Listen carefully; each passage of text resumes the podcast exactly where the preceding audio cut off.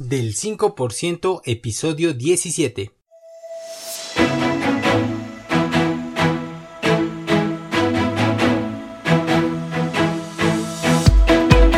Hola, ¿qué tal? Mi nombre es Jorge Santiago y te doy la bienvenida a tu podcast del cinco por ciento. Este es un podcast sobre desarrollo personal y liderazgo donde voy a estar caminando contigo hombro a hombro y voy a compartirte los fundamentos y la mentalidad que necesitas desarrollar para poder transformarte en una persona de éxito. Así que, bienvenido.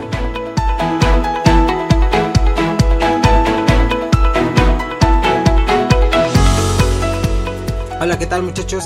Les habla Jorge Santiago y les doy una muy muy cordial bienvenida al podcast. Este es el episodio número diecisiete y hoy estoy muy contento porque quiero compartirte los resultados de un experimento que estoy haciendo en cuanto al tema de la energía. Y es que mira, encontré en un libro que estoy leyendo estos seis pilares que te voy a compartir el día de hoy y créeme, funcionan de maravilla. Ando como loco.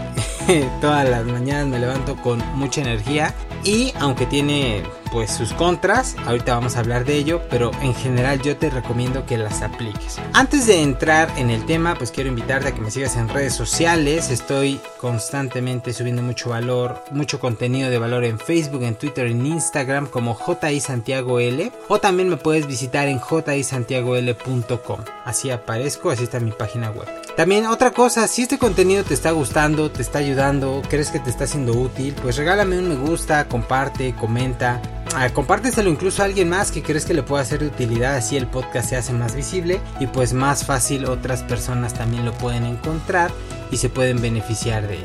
Eh, si te interesa el tema de los negocios, ya sea negocios tradicionales, startups, negocios digitales, te recomiendo mucho mi otro podcast que se llama Piensa Pyme. Ahí en este otro podcast comparto los fundamentos y los principios para poder lanzar un negocio con el pie derecho y sobre todo que puedas maximizar las probabilidades de tener éxito, porque la verdad es que tener éxito en un negocio no es fácil, pero tampoco es imposible.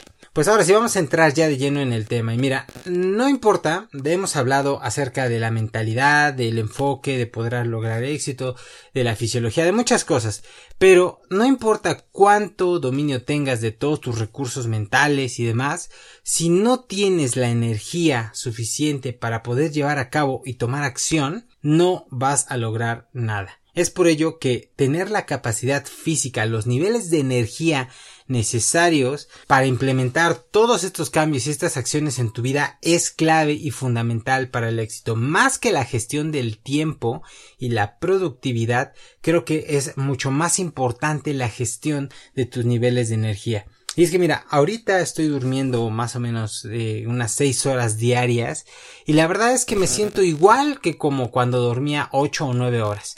Eh, ¿Por qué?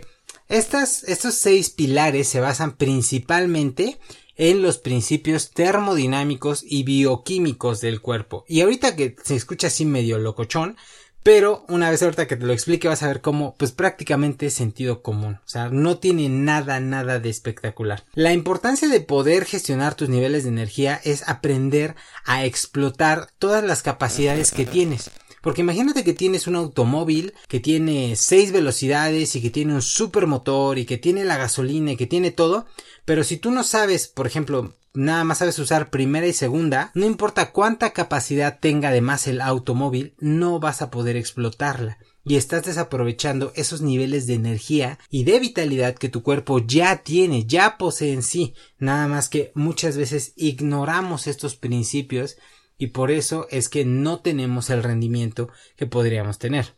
Ahora, vamos ya con los seis pilares, ya vamos a dejarnos de choro mareador. El primer pilar es el poder de la respiración. La correcta respiración es la principal fuente de desintoxicación del cuerpo. Esto mediante algo que se llama el sistema linfático. Este nos ayuda a eliminar los desechos. O sea, imagínate que tu cuerpo está hecho por muchas, muchas células. Estas células llevan a cabo procesos y generan desechos.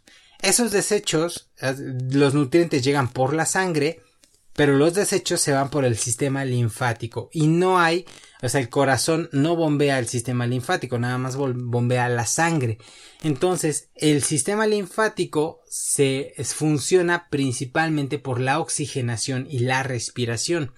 Entonces es por eso que es muy, es muy muy importante que aprendamos a respirar correctamente. Los expertos recomiendan que practiquemos por lo menos diez respiraciones profundas tres veces al día para ayudar a oxigenar correctamente nuestras células. Y es que no somos conscientes de esto. Ahora, otra cosa que es muy importante y que todo el tiempo te estoy diciendo es que cualquier actividad que nos ayude a respirar de una manera más profunda, obviamente, pues ayuda al cuerpo a oxigenarse y estar más saludable. ¿Cómo qué? Como hacer ejercicio, como salir a correr, como hacer unas abdominales, unas sentadillas. Realmente no requieres hacer un súper esfuerzo, necesitas mantenerte activo y sobre todo cuidar la respiración, respiraciones profundas. El ejercicio de la respiración que recomiendan es inhalar en un segundo, retener cuatro y exhalar en dos. ¿Cómo sería? O sea, inhalas, por ejemplo, si lo hacemos a cuatro segundos, sería inhalar en cuatro segundos, cuentas uno, dos, tres, cuatro, inhalas ahí, paras, luego mantienes el aire adentro por cuatro tiempos más, que serían dieciséis segundos, cuentas uno, dos, tres, cuatro, cinco, seis, hasta el dieciséis, y luego exhalas en ocho, uno, dos, tres, cuatro, cinco, seis, siete, ocho, y otra vez. Eso es una respiración. Yo lo he intentado y parece cosa de nada, pero cuando ya lo empiezas a hacer varias veces durante el día, la verdad es que no sé si tenga que ver de un efecto placebo o qué, pero la verdad es que sí funciona. Entonces te recomiendo mucho que hagas actividades que inciten a que tu eh, respiración sea más, más profunda. Por eso incluso el yoga y cosas de estas son muy buenas, porque ayudan a que el cuerpo esté oxigenado. Entonces, el pilar número uno, no se te olvide, es la respiración, la correcta respiración. El pilar número dos es comer alimentos abundantes en agua.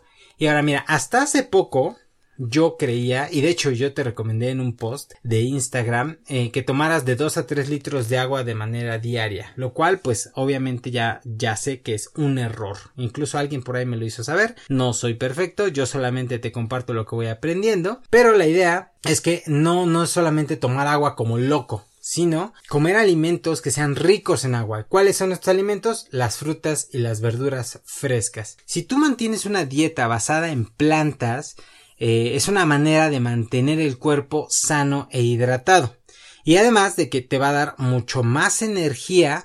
¿Por qué? Porque el, mira, el cuerpo generalmente la principal cosa que hace que consume energía es la digestión. O sea, el mismo procesamiento de, de, de los alimentos es lo que nos ocupa más energía. Entonces, si tú dejas de comer cosas tan pesadas, tan procesadas y empiezas a comer de una manera más natural, obviamente lo vas a poder procesar más rápido, vas a invertir menos energía en eso. ¿Y qué crees que va a pasar?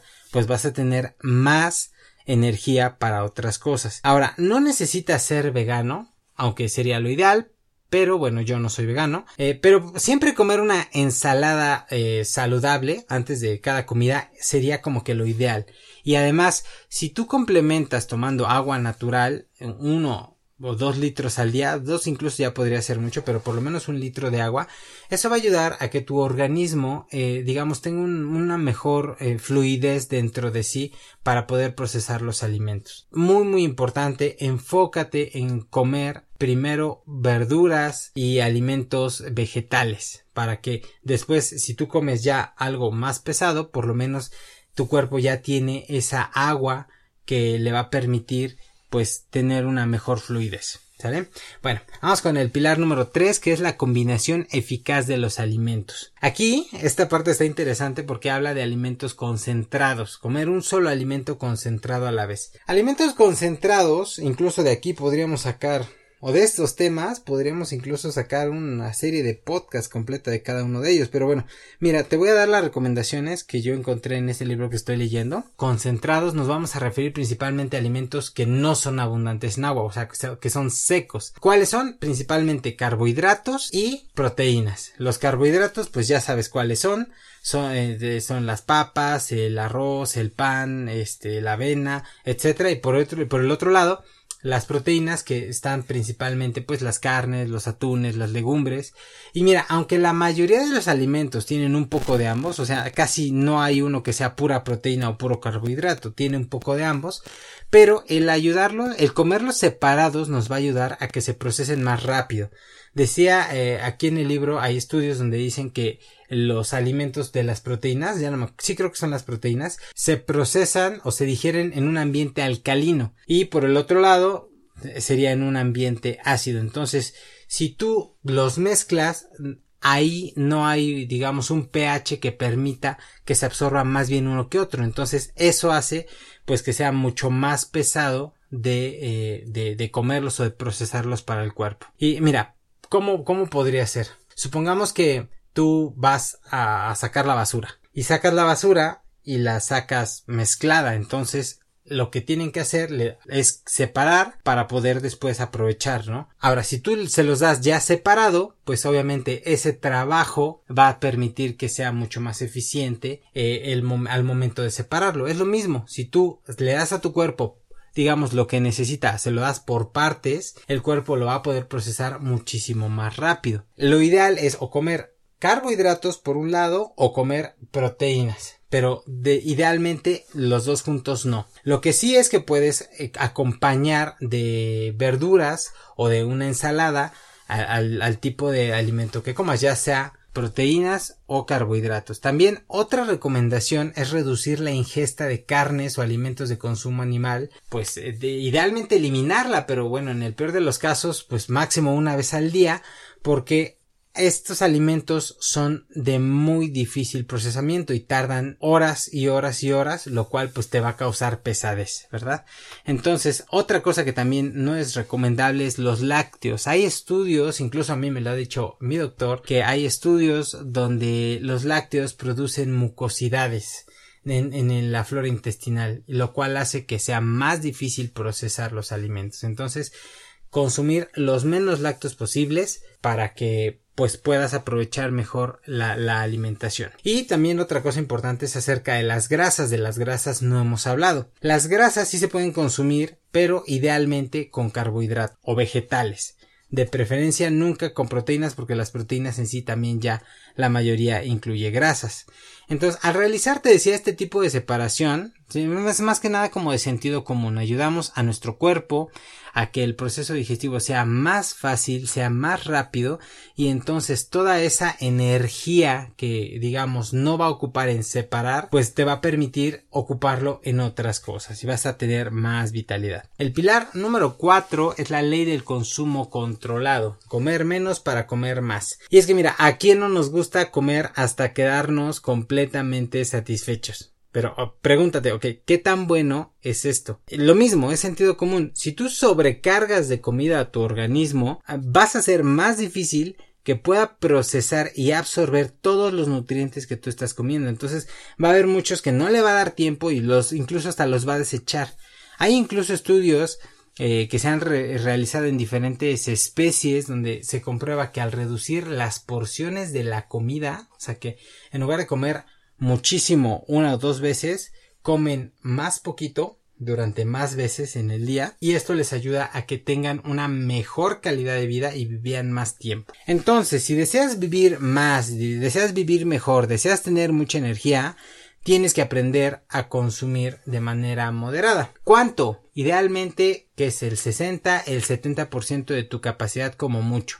Y créeme, mira, vas a, mejar, vas a procesar mejor los nutrientes, vas a tener más energía y sobre todo vas a evitar esa sensación de pesadez, lo que le llaman aquí en México el mal del puerco, que es el sueño después de la comida. O sea, que te das un atracón y después te da sueño. ¿Eso es por qué? Pues porque el cuerpo tiene que invertir toda la energía en poder procesar toda esa comida que primero se la diste en desorden, se la diste ni siquiera balanceada y ni siquiera con agua. Entonces, imagínate el proceso que tiene que hacer para poderlo digerir. Por eso es que te da el bajón. Entonces, muy muy importante aprender a comer menos. Poco a poco tienes que ir acostumbrando tu cuerpo a que no necesitas estar satisfecho al cien por ciento para sentirte bien. Vamos con el pilar número cinco, que es el consumo eficaz de la fruta. Y mira, uno pensaría que comer fruta en cualquier parte del día está bien, pero no.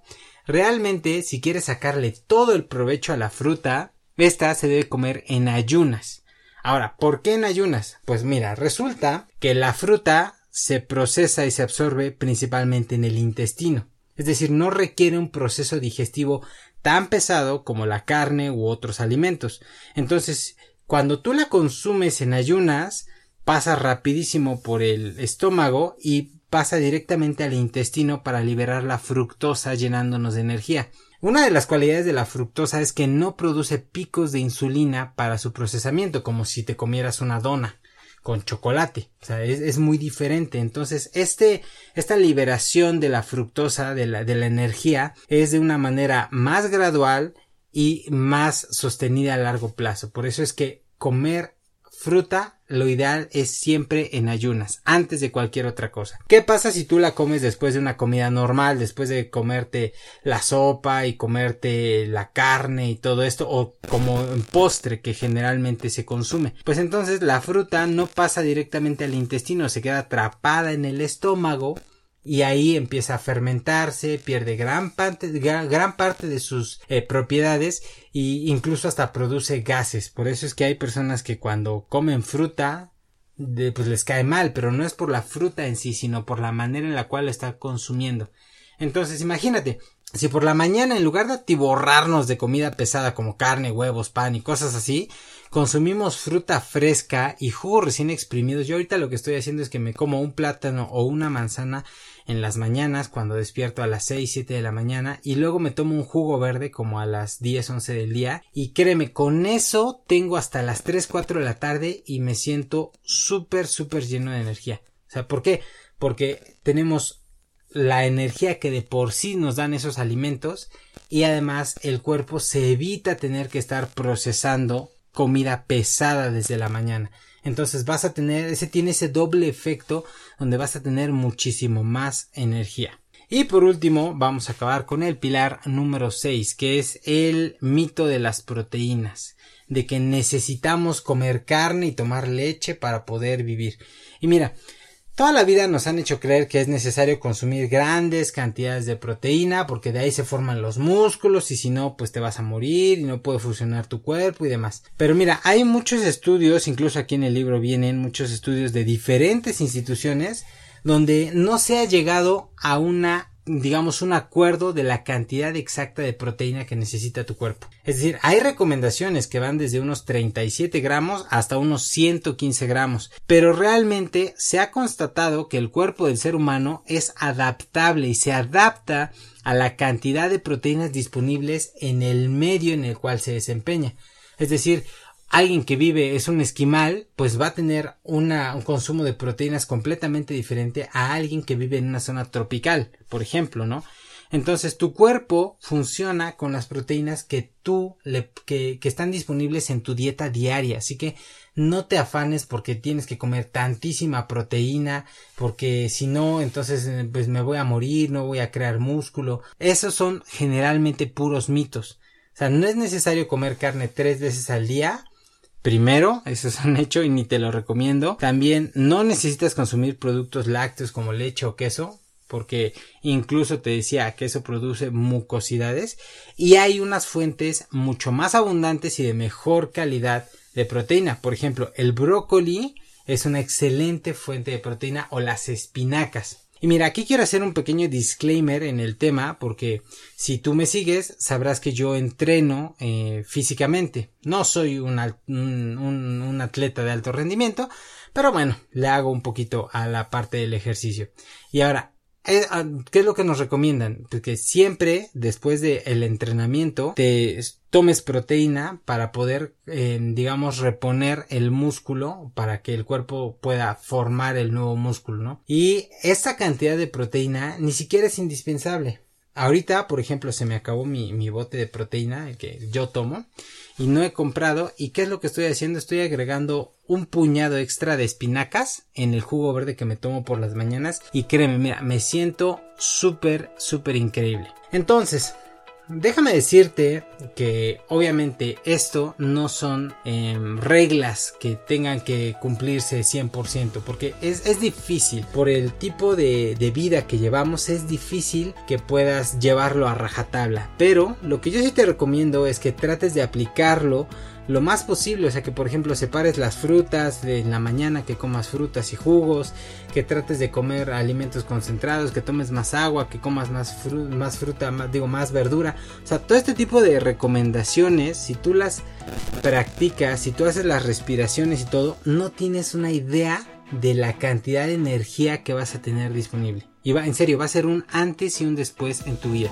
Te reto, te reto en serio a que lo pruebes, pruébalo por unos días, por una semana y cuéntame, vas a ver cómo va, va a cambiar tu perspectiva en general de la vida. Ahorita lo estoy aplicando y te digo, no, no es a rajatabla, pero sigue estas recomendaciones y vas a tener la energía suficiente para salir y luchar por lo que tú quieres. Así que bueno, eso es todo lo que tenía para ustedes el día de hoy, muchachos. Espero que estén bien, les mando un abrazo, deseándoles el mayor de los éxitos. Ahí por Instagram todos los días estoy subiendo una historia para saludarlos. Mándame un mensaje, cuéntame cómo estás, dime en qué puedo ayudarte. Nos estamos escuchando en el próximo episodio. Chao.